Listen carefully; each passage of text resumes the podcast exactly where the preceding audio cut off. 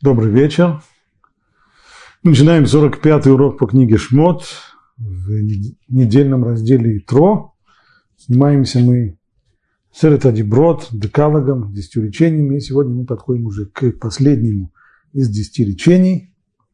«Не пожелай, лот ахмод, не пожелай дома твоего ближнего, не пожелай жены твоего ближнего, ни его раба, ни его рабыни, ни его быка, ни его осла, ничего, что принадлежит твоему ближнему. И прежде чем мы подойдем к детальному разбору этой заповеди, имеет смысл обратить внимание на общую структуру декалога, на общую структуру десяти речений. Известно, что они были расположены на двух, написаны на двух скрижалях. Первые пять заповедей на первой скрижали – принято указывать, что они относятся именно к заповедям Бен Адам Лымаком, то есть к заповедям по отношению к Богу, в отличие от второй скрижали, где заповеди, регулирующие отношения между людьми, Бен Адам Лахаверо. Так вот, первая заповедь, первая заповедь, по крайней мере, первое речение «Я Бог твой, который вывел тебя из Египта», уже очевидно точная следующая заповедь. Не делай себе изваяния никакого изображения, запрет идолопоклонства. Не поклоняйся им и не служи им, ведь я Бог твой, Бог-ревнитель, карающий детей за вину отцов до третьего-четвертого поколения. Дальше. Следующая заповедь после запрета многобожия, заповедь «Не произноси попусту имя твоего Бога». Обрати внимание, что начинается все здесь заповедей, то, что называется ховод, халивавод, так э, близкие мудрецы разделяют заповеди на, на большие группы. Есть ховод айварим, то есть это обязанности, которые ложатся на э, тело человека, то, что он обязан сделать телом. Он обязан одеть филин, он обязан э, есть мацу в Песах, он обязан молиться, он обязан просить прощения, если он сделать что-то против другого человека, ему запрещено воровать, ему запрещено убивать и так далее, и так далее. Все это ховот айварим, все это обязанности, относящиеся, которые человек конкретным действием или, наоборот, воздержанием от действия выполняет. А есть ховот халивавот, то есть есть обязанности, которые ложатся на сознание человека, на его мысли, что он должен думать, что он должен, на его мировоззрение, как он должен представлять, как он должен воспринимать, и в том числе и на чувства тоже. Так вот, если первые заповеди здесь на первой скрижали касаются именно, начинается все с ховод халивавод, с того, что человек должен мыслить, так, вера в единого Бога, запрет многобожия, затем приходит следующая заповедь, касается уже речи. Спускаемся на одну ступеньку. Не сразу переходим от сознания к деяниям, а есть еще посередине речь. Не произноси имя Богу, Бога попусту. Затем заповедь субботы, это уже конкретно относится к ховот айварим, это уже то, что это заповеди, относящиеся к конкретным делам, что человек, что ему нельзя делать в субботу и что он должен делать в субботу, шамор в захор, соблюдение субботы, воздержание от милоход в субботу, и захор, помни день субботний, то есть кидуш, онек шаббат и так далее. И последняя заповедь на пятой скрижали, кабери табиха меха, почитай свою мать и своего отца, хотя, казалось бы, почитать, это снова одно, так воспринимается это по, по простому значению текста, в особенности на, в переводе на русский язык, то есть почитать уважать, Уважать это вроде тоже уже отношение в сердце, хотя на самом деле имеется в виду совершенно другое. А обязанность кибуда ваэм это означает заботиться о потребностях родителей и удовлетворять их потребности в пище, в питье, в э, крови над головой и так далее и тому подобное. То есть это уже снова конкретные действия, которые обязан человек совершать по отношению к своим родителям, удовлетворению их потребностей. Итак, путь здесь был от мыслей к действиям через речь. Иными словами, по отношению к Богу идея такого построения, она очевидна, бросается в глаза, то есть по отношению к Богу нельзя удовлетвориться только тем, что человек э, имеет в своем сознании, в своем сердце, то, во что он верит, то, что он думает, то, что он чувствует, это должно реализоваться и в конкретных делах, и в конкретных речах, словах его, и в конкретных делах. Теперь мы переходим на вторую половину, вторую скрижаль. Там заповеди, уже относящиеся к людям, там увидим порядок обратный. Не убивай. Действие. Не прелюбодействуй. Опять же, действие. Не кради. Снова действие. Не давай ложных свидетельств. Оп, спустились после трех заповедей, которые говорят о действиях, спустились к речи. Не давай ложных свидетельств о своем ближнем. Запрет лжесвидетельства. И, наконец, последняя заповедь. Не пожелай. А это уже, казалось бы, по крайней мере, так оно воспринимается снова по простому прочтению текста, не пожелай. Имеется в виду уже желание, ховот или вовот. Это уже обязанности сердца. То есть здесь порядок обратный, что означает, что в заповедях между людьми этим-то, пожалуй, десятисловие отличается от любого кодекса и от любого, от, от любых норм э, моральных и нравственных, которые существуют э, среди человечества, потому что распространяются они не только на действия, дело не только в том, чтобы как-то обустроить общество, в котором люди бы не наступали друг другу на ноги, не толкались, не, не воровали и не делали прочих гадостей, а прежде всего здесь, помимо действий, помимо того, что обязаны люди делать по отношению к друг к другу, и помимо того, что им запрещено делать по отношению друг к другу, есть еще и обязанности, касающиеся того, что они должны чувствовать по отношению друг к другу. Не пожелай. Так пишут комментаторы по поводу строения декалога. Но вот это последнее утверждение, да позволено нам будет его э, подвергнуть сомнению. Почему? Да потому что Талмуд, мудрецы Талмуда, Мидрашей, э, вовсе не уверены в том, что вот эта вот заповедь «Лот Ахмот» не пожелай, она касается именно хувот аливавот, именно сердца и мысли человека. Почему? Начнем с того, что в, в Торе вот эта вот фраза, она высказана в двух местах. Один раз она высказана здесь, «Лот Ахмот», ну, что переводится на русский язык «не пожелай». Хемда – желание, стремление. А в книге Дворим, в пятой главе, там сказано другое слово – лотит аве. Отсюда существительное тава – влечение. Ну, как это перевести на русский язык уже глаголом? Не влекись вряд ли. Ну, скажем, не вожделей немножко старославянское слово, э, которое пахнет синодальным переводом Торы, ну, по крайней мере, как-то надо разделить. Значит, здесь у нас условно будем принимать лот ахмод, не, не пожелай, а там в книге Дворим написано лотит аве, и, э, и снова там идет перечисление, кого, по отношению к чему есть вот это вот требование – не вожделей дома своего ближнего, ни его поля, ни его раба, ни его рабыни, ни его быка, ни осла, ничего, что у твоего ближнего. Очень похоже на то, что сказано у нас, но глаголы разные. У нас лот ахмод, а в книге Дворим лотит авы. Случайно ли это? Случайно? Почему разные слова? Если разные глаголы, которые, в общем-то, переводятся, переводятся, понимаются довольно близко, то тогда почему они разные? И мудрецы в Михильта это сборник Мидрашей Раби Шимон Бар Юхай, говорят мудрецы так.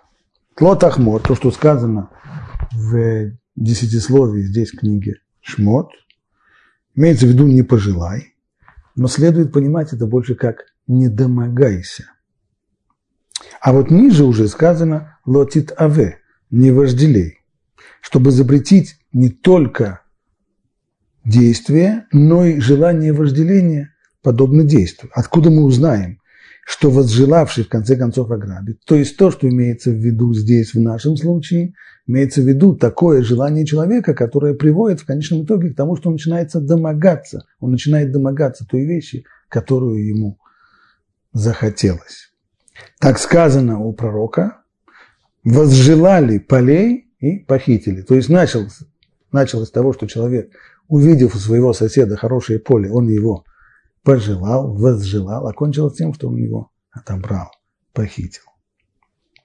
Вожделение, то есть таава, это то, что в сердце у человека. И снова приводится здесь пример для того, чтобы оправдать такое упоминание. Ибо вожделеет душа моя поесть мясо. Китава навши, то есть желание – это именно слово тава, а вот химда – вожделение тава, а химда, который мы условно договорились переводить как желание, это именно в действии, как сказано. Тора предупреждает по отношению к идолам, не пожелай серебра и золота, которые на них, чтобы взять себе. То есть не пожелай, что имеется в виду, не думай, как хорошо, какая, какая замечательная золотая статуя или статуэтка какого-нибудь божества. Нет, имеется в виду, не пожелай, чтобы взять себе, чтобы добро не пропадало. Это имеется в виду. Значит, наведем порядок. Утверждает, утверждают наши мудрецы, что то, что написано в последнем речении из Декалога, из десятисловия. Лотахмот, что мы перевели как «не пожелай», имеется в виду «не домогайся». То есть, если тебе захотелось какой-то вещь, тебе понравилась какая-то вещь, которая принадлежит другому человеку, что делать? Так уж Бог судил, что она принадлежит не тебе, а принадлежит другому человеку. И он тебе уступить эту вещь не готов. Не домогайся, то есть не делай действия, определенные усилия, которые приведут к тому, чтобы в конечном итоге человек, не желая того, не имея желания того, в конечном итоге тебе эту вещь уступит. Вот в чем запрет. То есть запрет здесь на действия, происходящие от желания. Но ведь слово «желание» означает, спроси любого человека, что такое желание. Желание – это желание. Совершенно верно. Мы не собираемся здесь устраивать новый словарь. И речь идет не о том, что означает слово «желание», в отличие от слова «вожделение». Не это то, что нас интересует. Дело в том, что здесь мы занимаемся текстом юридическим. А берем любой юридический текст, то нельзя утверждать о значении слов в юридическом тексте на основе словаря или, или чего-нибудь подобного. Да потому что в юридическом документе текст слово в тексте имеет то значение, которое договорено, что оно там имеет, в соответствии с, с юридической наукой. Если мы договорились, что слово такое-то означает следующее, то тот, кто принесет э, словарь Ожегова или еще какой-нибудь словарь другой русского языка, и, и словарь Вебстер, и словарь британский, и еще что-нибудь, он нам ничего не докажет, потому что люди договорились, что это будет значение такое. То же самое здесь. Поскольку в то, Тора – это не художественная литература, это не литературные произведения, а это книга заповеди, и мы сейчас изучаем заповеди, заложенные в десятисловии, то здесь отношение должно быть именно такое. Что на языке юридическом Торы означает слово «хемда», в отличие от слова «таава». Что означает глагол «лахмод», в отличие от глагола «леит авод». Так вот, утверждение Рабшимин бар Михильте, что слово «хемда» Лот Ахмод, который написано здесь, имеет в виду такое желание, у которого есть конкретные практические последствия, когда человек начинает домогаться объекта своего желания. И только когда он производит уже действие, когда он уже реально домогается, только тогда он нарушает этот запрет. А если он просто хочет, желает, сидит и вздыхает, и кроме как вздыхать он ничего не делает, тогда он этот запрет не нарушил. Этот но он нарушил другой запрет, тот, который написан в книге Дворим. Лотит аве, не вожделей, как мы условно это договорились переводить. Вслед за э, Рабшимин Барюхай в Михильте, Рамбам в книге Аллахот, в книге, прошу прощения, в, кни, в Сефера Мицвод, в книге, в которой он перечисляет 613 мицвод, он занимает ту же самую позицию. Вот что он пишет. 265 заповедь это запрещение применять различные уловки с целью приобрести нечто, принадлежащее кому-нибудь из наших братьев, сынов Израиля. И об этом его речение «Не пожелай дома», и он цитирует наш стих, «Не пожелай дома твоего ближнего, не пожелай жены твоего ближнего, Ни его раба, ни его рабыни, ни его быка, ни осла, ничего, что принадлежит твоему ближнему. Значит, как Рамбам объяснил содержание этого стиха, это запрещение, здесь есть запрет применять различные уловки для того, чтобы приобрести эту вещь, которую человек не готов тебе отдать. Имеется в виду, даже если он не готов отдать тебе ее за деньги, ты предлагаешь ему деньги, а он не хочет ее продавать, вещь ему дорогая, как память еще как-нибудь. И человек начинает придумать уловки, как все-таки надавить, как заставить человека, чтобы он продал эту вещь. Сказано в Михильте, и Рамбам прямо говорит, откуда его источник. Это та самая Михильта, сборник Медрашей Рабшимин Барюхай, который мы прочитали. Не пожелай, может быть, только на словах – Прямо так спрашивает Михаил. Может быть, запрет этот нарушается, когда человек только думает или говорит, ах, как бы хорошо купить мне эту вещь. Тора говорит, нет. Изваяние богов, все эти идолы, сожгите в огне. И не пожелай серебра и золота, которые на них, и не бери себе. Не пожелай не бери. Не пожелай всегда идет вместе. Бери, значит, слово не пожелай. В Торе, Лотахмот имеет в виду конкретное значение не бери. Точно так же, как нарушитель закона, который желает золото и серебро. Человек, который... Что будет, если человек пожелал золота и серебра, которые на языческих статуях, которые на идолах богов? Если он пожелал, он нарушил запрет? Не нарушил. Хотя он очень желает, он видит золотые украшения, которыми украшены статуи какого-нибудь башка, ему очень-очень-очень хочется этого золота. Он не нарушил еще никакого запрета. Но вот когда он возьмет это золото себе, для того, чтобы использовать его в домашнем хозяйстве еще в каких-то целях, вот только тогда он нарушит запрет, то есть только тогда, когда он сделает конкретное действие. Аналогично, и там подстав, стоит слово лотахмод, то же самое слово, что и у нас. Стало быть, как лотахмод там, в случае с э, идолом, нарушается этот запрет только тогда, когда человек присваивает себе это золото, которое золотое украшение, которое было на идоле, точно так же и по отношению к имуществу своего ближнего – запрет нарушается только тогда, когда человек делает конкретные действия, уловки, домогается этой вещи. Так Рамбам в 265 заповеди, а потом он переходит в 266 заповедь. А вот это уже запрещение привязываться в мыслях, немножко в русский перевод на другого нет, привязываться в мыслях к чему-либо из имущества, принадлежащего другому, и страстно желать приобрести это, поскольку такое страстное желание оно приведет к изысканию уловок, с помощью которых можно было бы приобрести объект вожделения. Вот здесь следующая заповедь, она уже запрещает только одно желание. Но эта заповедь записана не у нас, а в книге Дворим в пятой главе. Этот запрет выражен в следующих словах. «Не вожделей, лотит аве» дома своего ближнего, ни поля его, ни раба его, ни рабыни его, ни быка его, ни осла его, ничего, что есть у твоего ближнего. И это не два запрета одного и того же деяния. То есть спрашивает Рамбам, коли у нас есть две фразы, которые очень-очень похожи, главное различие между ними – это разные глаголы используются. Заранее скажем, это не единственное различие, есть еще одно различие.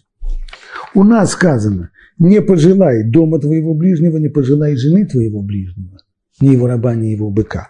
А в книге Дворим, не вожделей дома твоего ближнего, есть. А сразу после этого ни поле его, ни раба. А жена где? А жены нет. Значит, в нашем стихе упомянута жена, а в стихе, который в дворим, лотит аве, не вожделей, там жена не упомянута. Там вместо жены поле. Говорит Рамбам, это не два запрещения одного и того же дела. То есть это не просто тот же самый запрет, который повторяется в Торе разными словами. Такого нет. Первый запрет – не пожелай, который высказан у нас в книге Шмот, имеется в виду «не домогайся». Он запрещает приобретать с помощью различных уловок то, чем владеет другой. Конечно, имеется в виду, когда другой не хочет это продавать. Если кто-то захотел, если я э, очень возжелал мороженое и подошел к к прилавку, где продают это мороженое, и сделал уловки, уговорил продавца мне его продать, и он с удовольствием мне его продал, взял деньги, то я, не нарушил никакого запрета. Имеется в виду ситуация, в которой человек не хочет продавать.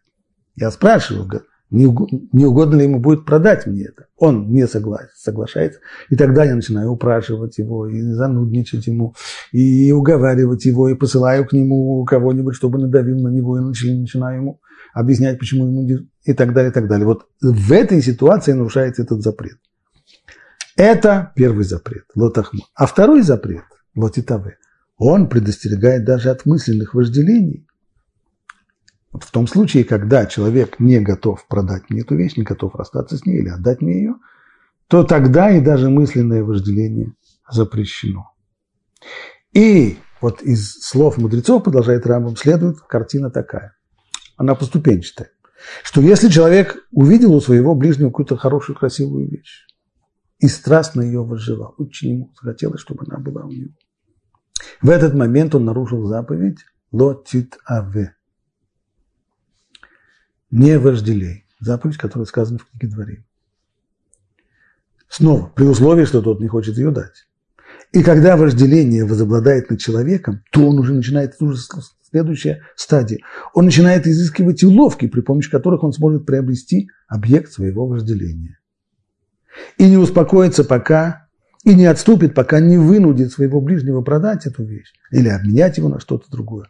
Возможно, может быть даже на более дорогую вещь. Может быть, человеку так просто захотелось эту вещь, он так ее, так у него в воображении распалилось, что он готов заплатить намного больше, чем она на самом деле стоит.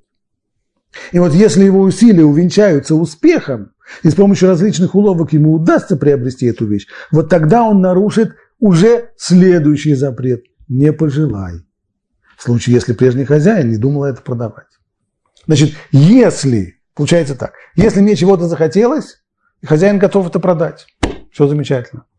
Я это купил. Или, может быть, мне это захотелось, а он мне это подарил вообще, дал мне его. Все замечательно. Если мне чего-то захотелось, а хозяин этой вещи не хочет мне давать эту вещь. Не хочет давать ни даром, ни за деньги, ни за глаз. Не хочу и все. Тогда, если я страстно желаю, несмотря на его, на его отказ, то тогда я нарушаю запрет, сказанный в книге Дворим, Лоти Тавы. Не вожделей.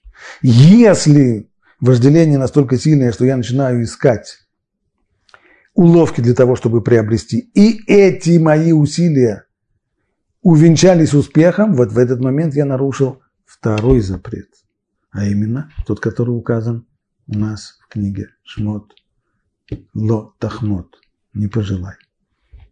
А если хозяин откажется продать или обменять вожделенный предмет – потому что очень любит его, и несмотря ни на какие уловки не согласен. И тогда человек пойдет, может быть, на преступление, то есть даже и на кражу, тогда он нарушит и третий запрет. Не кради. Все это возможно. Все это пути, по которым человек... И чтобы понять это, то есть каким образом вожделение может привести к человеку и к нарушению запрета лотахмод, не домогайся, и к нарушению запрета не кради, вдумайся в историю который рассказывает нам Танах про Навота. Что это за история про царя Хава и Навота? Сказано в книге Млахим следующее. И было после этих событий у Навота, израильтянина, который жил в э, Эмек Израиль, в долине Израиль, был виноградник в Израиле. И был он прямо возле дворца царя Ахава. То есть царь из своего дворца мог смотреть на этот виноградник в Шамроне. И говорил Ахав с Навотом. И сказал он, слушай, отдай мне свой виноградник. Он будет мне огороду. У меня, у меня у дворца маленький приусадебный участок. Мне бы надо расшириться. Ты давай будь человеком. Отдай мне его. Потому что он рядом с моим домом. А я дам тебе вместо него виноградник лучше этого. Мог бы, конечно, это брать, но у нас же правовое государство и так далее. Я тебе вместо этого дам виноградник получше.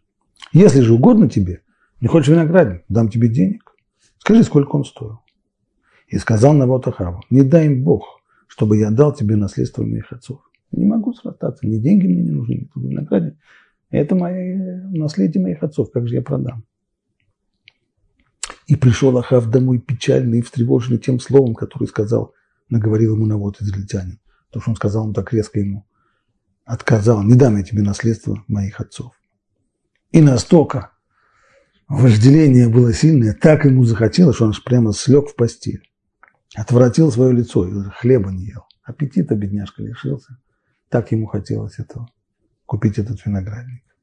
И пришла к нему жена его, Изевель, верная жена, царица, и говорила чем встревожен твой дух, что ты же хлеба не ешь?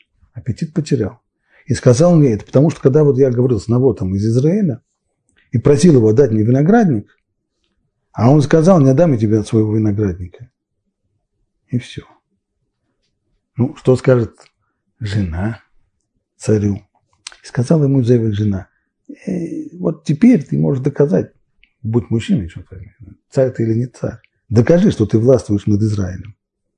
Встань, ешь хлеб, и будет твое сердце весело. Я уже устрою тебе виноградник на воду, израильтянин, изра, израильтянин, а ты его получишь.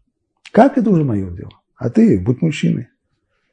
И написала она письмо от имени царя Ахава. И запечатала его печатью. И послала эти письма старейшинам и знатным людям, которые заседали с Навотом в его городе.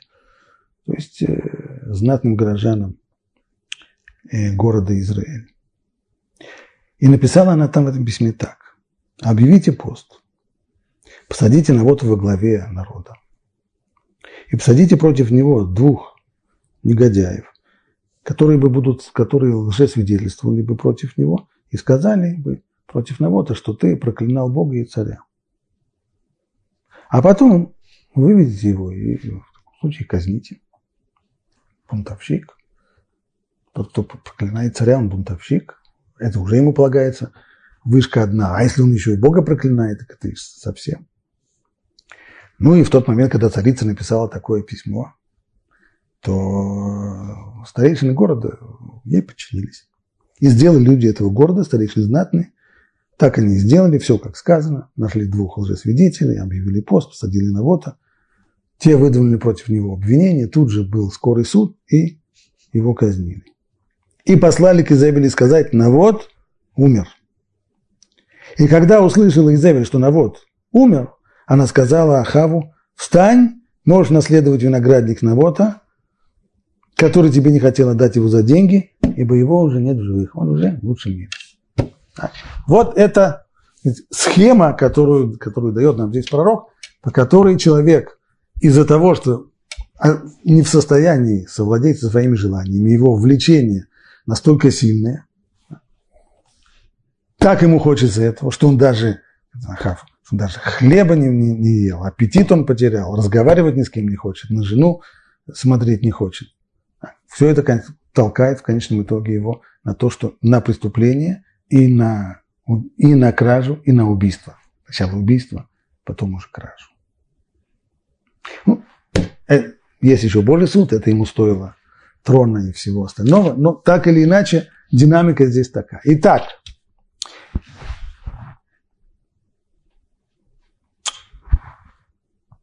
посмотрим, что говорит еще Рамбам в, не в Сефера Мицвод, а в книге Яда Хазака, в Илхот Гзила в Авида, в законах о воровстве. Поднимает он ту же тему и выстраивает ту же самую трехступенчатую схему. Всякий, кто возжелал раба, принадлежащего своему ближнему или рабыню, или дом с имуществом, или любую другую вещь, которую можно приобрести, и стал настойчиво домогаться этой вещью, упрашивая, упрашивал или давил через друзей, его одного давления не хватило, он начал просить, чтобы друзья замолвили словечко. И добился того, что купил ее, даже если он заплатил за нее большие деньги, все, все равно нарушил заповедь, не пожелай. Заповедь, которая высказана в декалог. И этот запрет он нарушает только тогда, когда приобретает желанную вещь в соответствии со сказанным, не пожелая серебра и золота, которые на них, чтобы взять себе. То есть это желание, которому сопутствует действие. А тот, кто вожделел к дому своего ближнего, его жене или утвари, а также к другим вещам, которые можно купить у него, и стал размышлять, планировать, каким бы образом можно приобрести эту вещь, и соблазнился своим сердцем, он нарушил другую заповедь, гласящую «не вожделей, лотит авы». А вожделение, оно только в сердце. Вожделение, оно приводит к желанию, а желание приводит к грабежу. Вожделение, желание, то есть домогание, когда человек домогается, и если не получается домогательством, то и грабежу. Ибо если хозяева не захотят продать несмотря на посыл, на посылы денег и давление через друзей, он дойдет и до грабежа. Получается, заключает Рамбом, что тот, кто вожделеет, он нарушает один запрет. Тот, кто приобретает вещь благодаря давлению, которое и, и усилиям, и уловкам, которые он э, приложил, он в таком случае нарушил два запрета, и лотитаве, и лотахмот. А если еще и в конечном итоге не согласился все равно, несмотря на все уловки давления, не согласился ему продать, и он присвоил это другим способом, то тогда нарушает он три запрета. Вот это тебе возможность. В соответствии с тем, что мы сейчас сказали, по словам Рамбова, получается, что весь предыдущий друж, с которого я начал урок, он не к месту, ибо друж основывался на том, что на второй скрижали заповеди расположены так, что начинаются они с запретов, касающихся конкретных действий, не убивай, не кради, не прелюбодействуй. Затем идет к речи, запрет лжесвидетельства, а потом уже идет к ховот альвавот, то есть к желаниям. Пора, получается, слово лотахмот здесь не имеет такого отношения. Это не запрет желания, а это запрет конкретных действий, домогательств, когда человек домогается э, какой-то вещи. Ну а теперь другой вопрос. А все ли согласны с Рамбом? Нет ли других мнений? Есть. Сефер Митцвот Агадоль, мой Шевикуци. Сефер Митцвот Агадоль, книга заповедей, Смаг, пишет он так. Заповедь, запрещающая заповедь, в десяти заповедях написано, в десятисловии написано «не пожелай», а еще написано «не вожделей». И это одно и то же. Одно и то же. Прямо то, что Рам говорит, не может быть, что это одно и то же. Говорит, асмак, ну ничего подобного. Это одно и то же. Запрет тот же самый, высказан разными словами, и это запрет, касающийся только мыслей и чувств человека. Он продолжает спорить с Рамбом. Смак знает мнение Рамбома и полемизирует с ним. Нет оснований говорить так, как Рамбом, то есть который разделяет, что это два разных запрета. Один запрет на э, чувство, а другой запрет на действие, на домогание. Потому что написано, как там написано? Ведь по поводу, в нашем случае, когда написано лотахмод, не домогайся, мы, мы объяснили, что имеется здесь в виду не просто желание, а запрет домогаться. Там написано жена. Не, не пожелай жены ближнего своего, и, и его дома, его раба, рабыни, быка, осла и так далее. А по поводу, а второй запрет, который Рамбам отвел только к тому, что человек вожделеет в сердце и не делает никаких действий. Там жена не упомянута. Там написано «не вожделей дома твоего». А по мнению Рамбама получается, что дом – это более тяжелое нарушение, чем мужняя жена. Ведь выходит так, что по отношению к дому, когда человек нарушает запрет, только если он, по, по отношению к дому он нарушает запрет, даже если он только возжелал его в сердце, даже если только есть у него вожделение в сердце. А по отношению к жене, Жена упомянута только там, где написано «Лот Ахмод». Не пожелай, то есть не домогайся. Стал бы только тот, кто домогается чужой жены, нарушает запрет, а не тот, кто вожделеет ее в сердце. Но это уже нонсенс, это уже абсурд. Не может же быть, что чужая жена менее строго, чем чужой дом. Это возражение Смага. Получается, по мнению Смага, запрет он один, только высказан разными словами. Разные слова, синонимы. Понятно, что между синонимами должно быть какое-то различие. И Мальбим объясняет, что это различие. Нет двух синонимов, которые абсолютно одинаковые. Всегда между ними есть какое-то различие, хотя бы какой-то нюанс. И Мальбин, который очень много работал над объяснением именно этих самых нюансов, которые различают синонимы, он пишет следующую вещь. Что касается химда, желания, оно происходит от ощущений, от вещи, приятных для, для глаз. То есть химда – это такое движение души человека, когда он что-то зафиксировал своими глазами, вещь ему зрительно понравилась, и только затем уже начало работать воображение, воображение на себе представляет, что он обладает этой вещью, и от этого ему хочется, у него появилось желание. Это химда. В отличие от этого тава. Поэтому э, в нескольких местах в Талмуде слово химда употребляется вместе со словами э, услада для глаз, э, махмад, махмад и наим и так далее. То есть это та вещь, которая приятна глазу, и будучи приятной глазу, она возбуждает у человека желание ей обладать. А что касается тава, влечения, то здесь имеется в виду влечение, которое может возникнуть без всякого зрительного контакта. Как, например, написано «Китаванавши, ибо вожделеет душа моя поесть мясо». Человек, человек может сидеть в, в, в автобусе, сидеть в автобусе и не видеть перед собой ни, ни куска мяса, ничего, и думать о том, что ему очень хочется есть, и хорошо бы сегодня на обед съесть э, кусок мяса. Не нужно видеть мясо для того, чтобы пожелать его поесть. Аналогично написано про царя Давида, когда он во время одной из своих военных кампаний, он захотел, и ава, появилось у него тава, вожделение, влечение, выпить воды из колодца его родного города Бейтлехема. Правда, что делать? Город Бейтлехем был занят врагом, и для этого его молодцы спецназа должны были пробраться туда, в Бейтлехем, незамеченными, и зачерпнуть воду из того колодца. Это было совсем непростое, непростое дело. Так или иначе, снова, это не то, что он пришел в Бейтлехем, посмотрел на колодец, и ой, как ему захотелось попить. Это вещь, которая возникает, то есть слово «таава» означает влечение, вожделение, которое возникает не обязательно в результате зрительного контакта. Теперь, говорит Ра, Мальбим и понятно, почему в стихе в книге Шмот, там где написано Лот Ахмот, не пожелая упомянутая жена. Ибо вожделение к жене возникает именно вследствие того, что человек увидит. Вряд ли человек вдруг захочет жену своего ближнего, если никогда он ее в жизни не видел. Именно то, что он ее увидел, включило у него и желание, влечение, вожделение и так далее. Так или иначе, после всех этих рассуждений мы видим, что есть достаточно много мнений, которые действительно считают, что это запрет, который упомянут у нас, лотахмот, запрет, относящийся не к действиям, а к чувству, к желаниям, к влечениям. Отсюда два вывода. Первый, в общем-то, мы уже сделали в самом начале урока, то есть тогда это уже был не вывод, это уже было утверждение, может быть, голословное, а теперь оно подтвер... получило подтверждение.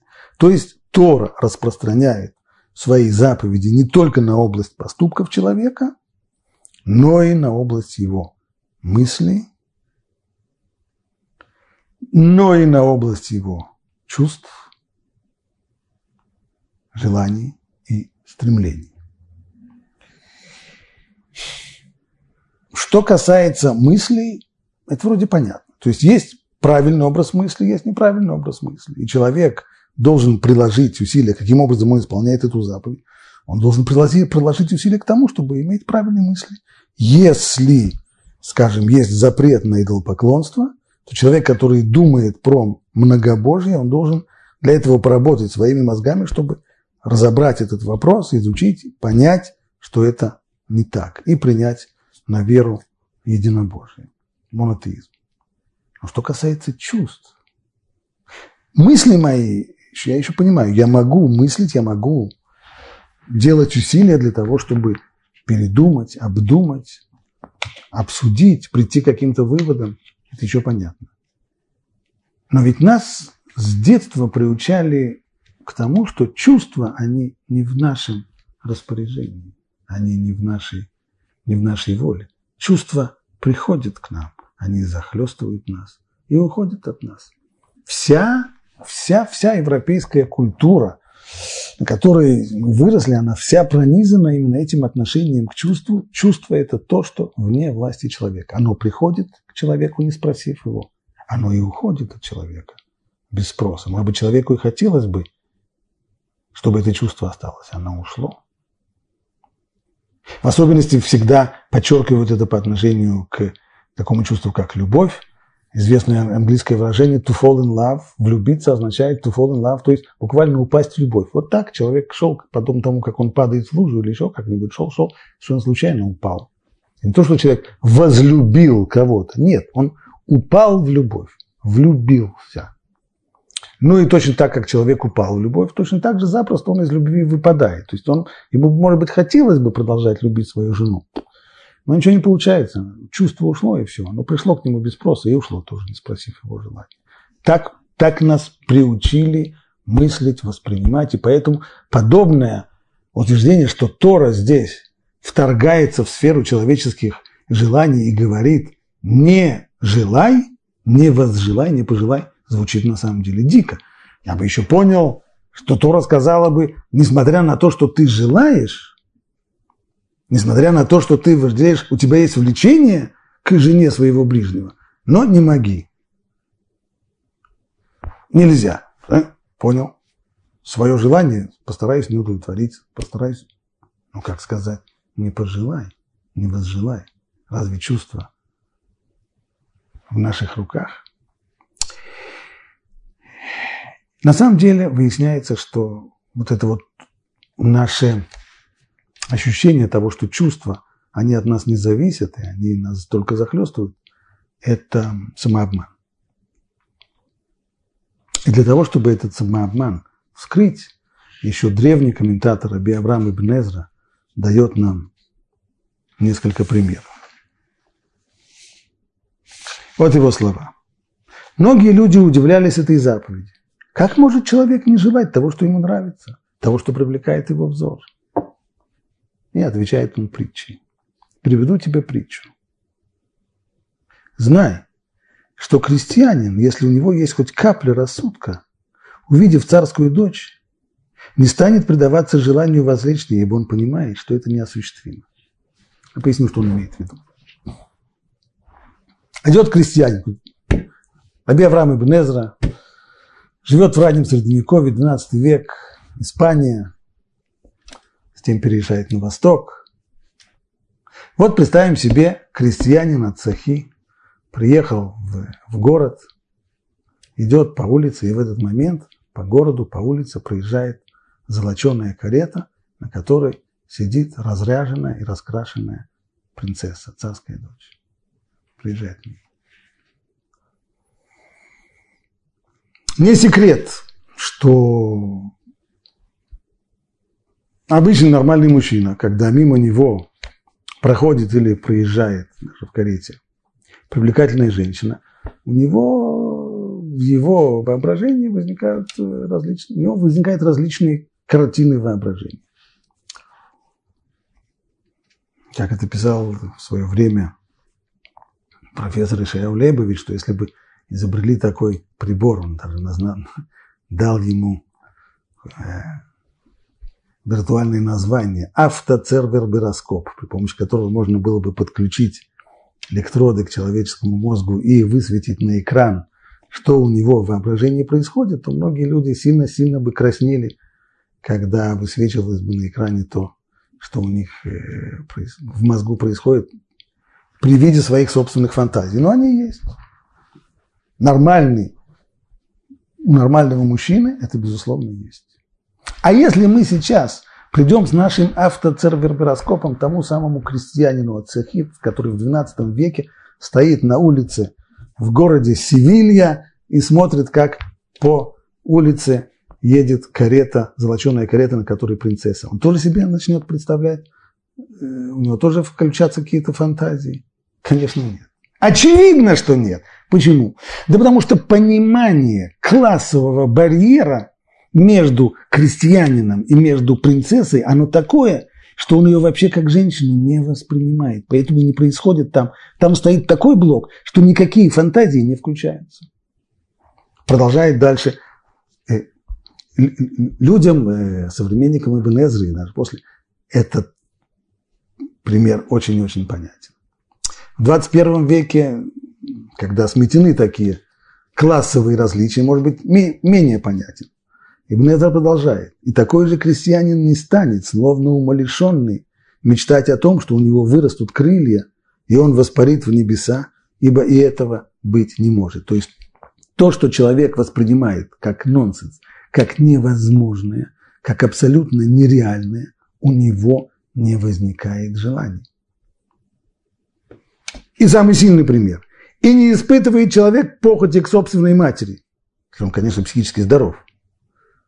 А может, потому что мать уже стара? И... Нет. Даже если мать красива, ибо его с молодых ногтей человек не воспринимает свою мать как женщину.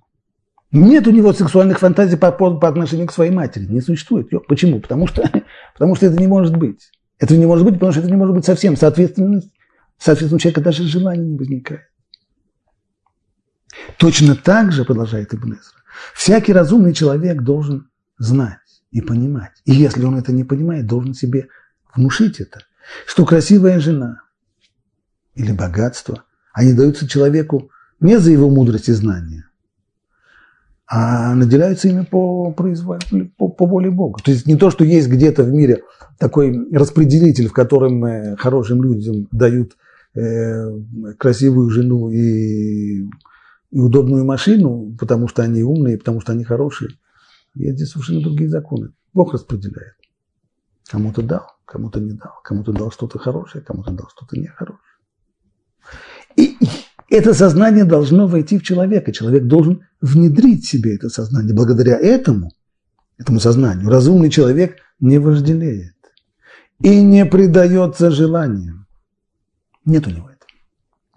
И мужняя жена, поскольку она запрещена ему Богом, в его глазах гораздо недоступнее, чем царская дочь, чем принцесса для крестьянина. Принцесса для крестьянина – это всего лишь, это всего лишь классовые барьеры. Да, они очень сильные, да, они очень серьезные, но нельзя сказать, что они непреодолимые. Разве не было случаев в истории, что принцы женились на крестьянских дочках или наоборот? Не рассказывали нам про сказку про кота в сапогах, о том, как, как можно было проделать эту самую всю, весь путь карьеры от, э, от нищего сына мельника и до маркиза, как там было, маркиза Карабаса и так далее. Есть какие-то. Но если человек понимает, что жена дана другому человеку Богом, и она не твоя, она чужая, а то, что чужая, тебе Богом запрещено. И если Богом запрещено, это значит, этого не должно быть совсем, этого не может быть. Тогда у человека не возникает желания. То есть, весь вопрос объясняет здесь Ибн. Как человек относится к заповеди? К заповеди можно относиться по-разному. Отношение такое. Есть у другого человека, есть чужая жена, привлекательная. Привлекательная. Вот хорошо бы и у меня она была такая. Но нельзя. Тора запретила.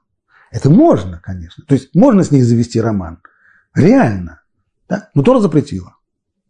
И тогда что получается? Тогда человек хочет вожделеет, у него есть химда, у него есть вожделение, у него есть влечение, но он себя останавливает. Соответственно, нарушает запрет лотахмот.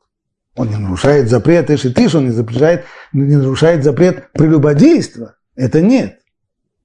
Но запрет лотахмот он нарушает. А есть другое отношение. Совершенно иное. Какое? То, что Тора запретила, этого не может быть. Это нонсенс. Это невозможно. Это абсолютно невозможно. И если это абсолютно невозможно, тогда и желания не возникает. Каждый человек, который начал, я не имею, не каждый человек, нет, скажем так, каждый курильщик, который начал, еще будучи курильщиком, соблюдать субботу, он знает, как он проходил эти самые стадии. Вначале, когда он начал соблюдать субботу и попытался перестать курить, он знает, что ему жутко хотелось курить. Но в какой-то момент это прекратилось. Вдруг человек, выкурив последнюю сигарету перед э, Каббалат Шаббат, перед вечерней молитвой в Шаббат, забывает о куреве. И на протяжении почти всей субботы у него не возникает желания. Это даже человек, который выкуривал целую пачку или больше, или даже, может быть, две пачки сигарет в день, желания не возникает. Почти всю субботу. Почти. Потому что на исходе субботы вот тогда сразу можно видеть людей, которые молятся в первом, первый миньян в Муцей Шаббат, так, это миньян курильщиков. Некоторые из них уже приходят на Мариф, уже, уже с пачкой сигарет в кармане, сразу, сразу после, после, после Богу при, присосаться к своей сигарете. Что произошло? Происходит блок в сознании. В тот момент, когда наступает суббота, И человек уже понял, что в субботу нельзя курить никак. Это не то, что хочется покурить только что нельзя. Нет, в субботу это не может быть, это запрещено, это нонсенс, это, это, это не может быть совсем. Как только есть такой блок, блок мысленный, он блокирует, блокирует желание. Желание не возникает. Но как только человек приближается, он уже, уже сюда шлишит. И он приближается к концу субботы, и тут вспоминает, что еще немножко, еще скоро, еще скоро. Суббота заканчивается, может быть прикурить. Вот здесь появляется желание. Как только он этот блок снял, желание вот оно, тут как тут оно никуда не ушло. Оно моментально возникает. Выходит, что наши желания, то, то та самая вера, что якобы желание вне в нашей власти, и что желания нас захлестывают, как там, но сердцу не прикажешь. Это неверно. Сердцу прикажешь и еще как прикажешь.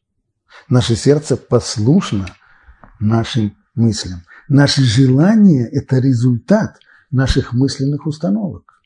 То, что мы воспринимаем как возможное и реальное, может быть труднодостижимое, но все-таки возможное и реальное. По отношению к этому у нас возникают желания, стремления, и влечения, и хотения.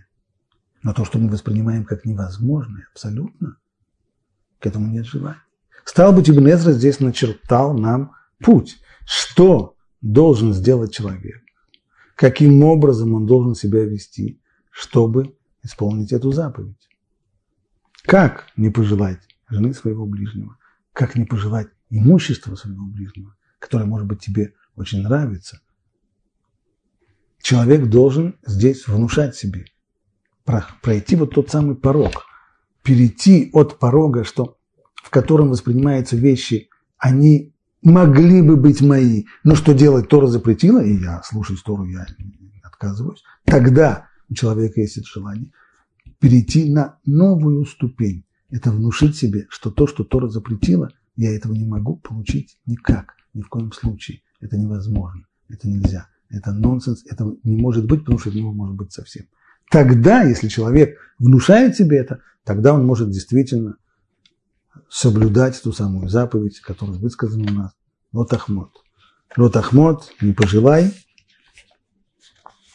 ни своего, как там сказано, ни жены своего ближнего, ни его дома, ни его раба, ни его рабыни, ни его быка, ни его осла, ничего, что принадлежит твоему ближнему. Вот это последнее речение в Декалоге. И здесь действительно мы еще раз видим то различие колоссальное, которое есть между десятью, между заповедями в Декалоге, не десять, и между любым моральным, нравственным кодексом, между любыми моральными нормами общества. Нет ни, одну, ни одного такого морального кодекса, который внедрялся бы во внутренний мир человека который внедрялся бы в его желания, устремления и влечения. Едем дальше. Закончилось десятисловие. Говорит Тора дальше, 20 глава, 18 стих. «А весь народ видел звуки и языки пламени, и звук шуфара, и дымящуюся гору, и увидел народ, и дрогнули они, и стали поодаль. И сказали они Муше, говори с нами ты, а мы будем слушать, и пусть Бог не говорит с нами, а то мы умрем. И сказал Муше народу, не бойтесь, ведь Бог явился для того, чтобы возвысить вас, и для того, чтобы страх перед Ним был у вас, чтобы вы не грешили. То есть вот это вот явление, этот непосредственный контакт с Богом, это только для того, чтобы страху на вас нагнать, и в дальнейшем, чтобы вы не грешили. Но не для того, чтобы, не дай Бог, вас э, уничтожить. И стал народ поодаль, а Муше подошел к Амгле, где Бог. Стоп, стоп, стоп. Что здесь написано? Когда это произошло? Это произошло после того, как были сказаны 10 речений или до того? Получается, здесь картина такая. Народ, Всевышний говорил со всеми, и народ весь видел звуки пламени, языки пламени, звук шуфара, и очень все было страшно. А после того, как было страшно, сказали, все, все, мы не хотим больше, все, мы поодаль, а вот ты, ты говори, и потом ты нам скажешь, что, как что. Это было после десятисловия, а все тогда десять заповедей все десять, весь декалог, все десятисловие, все слышали все вместе? Наши мудрецы в Талмуде говорят не так, что только первые две заповеди слышали все вместе. Харамбан объясняет здесь последовательность событий следующим образом. Мне кажется верным, что эта глава изложена тематическими фрагментами, то есть э, то, о чем рассказывается вот в этих строках, которые мы сейчас прочитали, а весь народ видел звуки, и то, что сказали они Муше, это произошло до дарования Торы. То есть хронологический порядок здесь нарушен. Это даже Рамбан признает, который обычно старается объяснять. Там, где по умолчанию объяснять последовательность как хронологическую. Здесь мы вынуждены сказать, что это не так. Ведь сначала были переданы по порядку все слова Всевышнего. То есть Тора поначалу, высказав первые слова, которые Всевышний направил, она не остановилась там и сказала, после того, как народ услышал первые слова, он жутко испугался и попросил, и сказал, все, пусть Бог говорит с нами, мы будем слушать, и пусть Бог не говорит с нами. Можно было бы, если бы мы хотели, настаивали на хронологической записи вещей, так нужно было бы сделать. Но Тора, дав первые слова из десятисловия, продолжает его все до конца.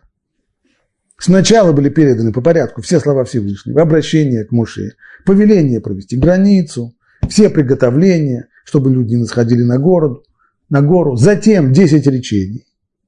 А вот теперь уже сообщается о том, что говорил народ с Муше, когда увидел звуки пламени, что было в самом начале, когда только были переданы 10 речений. И когда сыны Израиля тогда содрогнулись и встали поодаль. Значит, последовательность была следующая. Наводим порядок.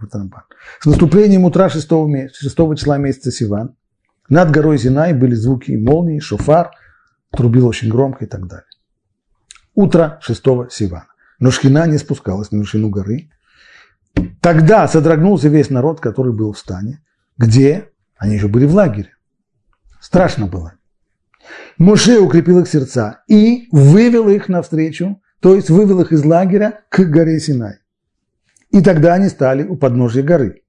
Когда они уже собрались там, у подножия горы, вот тогда уже появилась шхина. Тогда сошел Бог в огне. Сама гора сильно содрогалась и сотрясалась, как это бывает при землетрясениях. Звук шофара становился все сильнее. И вот тогда-то, увидев эти звуки и пламя, и содрогнулись все и встали поодаль, и тогда попросили, пусть Бог не говорит с нами, нам страшно, мы боимся. Говори ты с ним, а потом скажи нам, что происходит, что он сказал. Тогда они сказали, пусть вообще Бог не говорит с нами, иначе мы умрем. Так как от того, что они увидели, они просто лишились сил. И если они еще услышат еще его речения, так уж точно лишатся сил. Моше ответил им, приободрил их, не бойтесь как сказано здесь, не бойтесь. Бог явился для того, чтобы возвысить вас, чтобы страх перед Ним был у вас, чтобы вы не грешили. Только для этого. Поэтому люди вняли ему, и стал народ поодаль. То есть не убежали обратно в лагерь и не спрятались по своим палаткам, а продолжали стоять у горы Синая, только чуть поодаль, то есть на том же месте, но подойти вплотную к границе, прямо совсем, там, где можно было, то место границы, до которого можно было дойти, вот туда они не подошли. А Моше, один единственный, приблизился к мгле, в которой скрывался Всевышний и так далее. Однако здесь не упоминается то, о чем говорили старейшины с Муше после десятиречения. Этого здесь нету. Это уже сказано вообще в книге Дворим. Вот там в книге Дворим Муше упоминает о том, что после десяти, десятиречений пришли старейшины и сказали, что если и дальше мы будем слушать голос нашего Бога, то мы умрем. То есть они почувствовали, что не могут выдержать больше вот этой вот мощи непосредственного контакта со Всевышним, выдержать люди не могли. Поэтому просили, чтобы он прекратился. Это действительно был разговор старейшин с Моше. Они пришли к нему с этим после Ацерет Адиброд, после десятисловия. Но здесь в тексте об этом не сказано, сказано об этом только в книге. Дворим, когда Моше напоминает еврейскому народу о том, что было.